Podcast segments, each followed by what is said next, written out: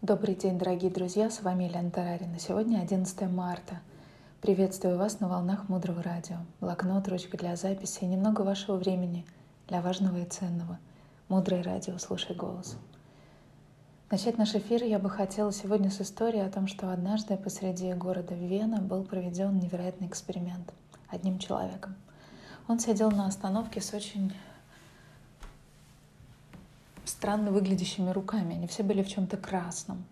На вопросы журналистов этот человек объяснил, что он купил килограмм вишен, а, берет одну косточку, раскрыв... берет одну вишню, раскрывает ее, достает косточку, подходит к мусорному ведру, выбрасывает туда косточку, идет к клумбе, зарывает этот плод вишни, идет обратно, берет новую вишню, разрывает ягоду, достает оттуда кость, идет к мусорному ведру, выбрасывает туда кость, из вишни, потом идет к земле и сажает плод.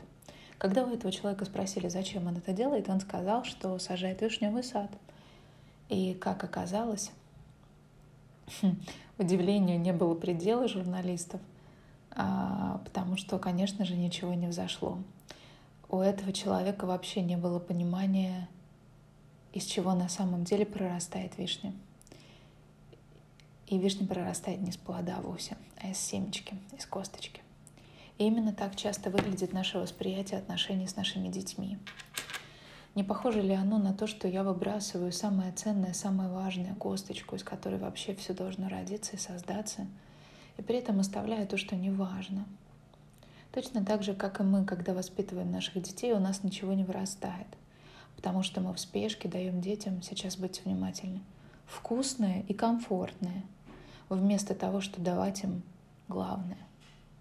И если мы не даем детям духовных знаний, когда мы не воспринимаем своего ребенка как духовно взрослого, независимо от того, что он может физически, когда мы загораживаем ребенка внутренне от всех опасностей этого мира, когда мы ему не доверяем, и каждый раз, когда мы внутренне сомневаемся в своих детях, мы создаем причину, чтобы в жизни наших детей проявлялись тяжелые и сложные обстоятельства. Наши дети допускают ошибки, когда мы как родители сомневаемся в своих детях. Это очень важный, значимый момент. Очень важно помнить, что когда мы ожидаем детей, обычно мы хотим, чтобы дети были полноценными, счастливыми, любящими и так далее. И все это можно обозначить одним словом. Мы хотим удобных детей. Но удобный ребенок — это в буквальном смысле духовная смерть родителя — Потому что если ваш ребенок удобный, это значит, что он не покажет вам на ваши недостатки в вашем развитии. К вам не приходят удобные дети. К нам приходят те, задачи которых привести нас к счастью.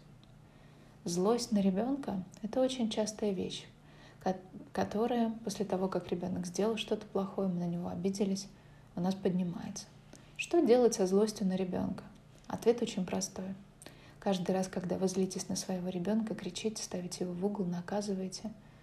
Так вот, момент, когда мы начинаем злиться на ребенка, это в буквальном смысле слова момент, когда я в эмоциональном своем состоянии не могу его любить, сдаю своего ребенка в приют, в детский дом, потому что там он не любим. Потому что обида и злость — это не что иное, как способ осознанный способ прерывания любви. И в тот самый момент, когда я прерываю любовь к своему ребенку, я его на метафорическом, энергетическом уровне сдаю в детский дом. И у моего ребенка есть очень четкая связь со мной. Сколько бы ему ни было лет, год, два, пять, двенадцать, двадцать семь, сорок восемь, всегда наши дети чувствуют, что они вдруг резко оказались сиротами. У них внутри начинается паника — их способность мыслить здраво падает, они начинают вытворять какие-то колоссальные бредовые вещи. И все это происходит только потому, что ребенок внутренне перестал ощущать поток материнской или отцовской любви. Этот поток работает вне нашего с вами присутствия, просто когда мы наших детей любим. И обида — это сознательный способ прерывания любви. И, соответственно, делегирование наших детей в детские дома происходит именно так — и самый сильный способ проявления родительской любви — это взять ответственность за свое стабильное эмоциональное состояние. Ребенок должен понимать, то, что бы он ни сделал, поток любви не прекратится. Вы можете расстроиться, вы можете остаться без работы, у вас может появиться куча проблем. но ребенок всегда будет любимым. Есть прекрасная практика, благодаря которой вы обнаружите для себя невероятное открытие. Выпишите на бумагу все вещи, которыми вас ваши дети раздражают, которыми они вас огорчают. Выпишите все поведение ваших детей, которое вас расстраивает. Поставьте сейчас эту запись на паузу и сделайте это.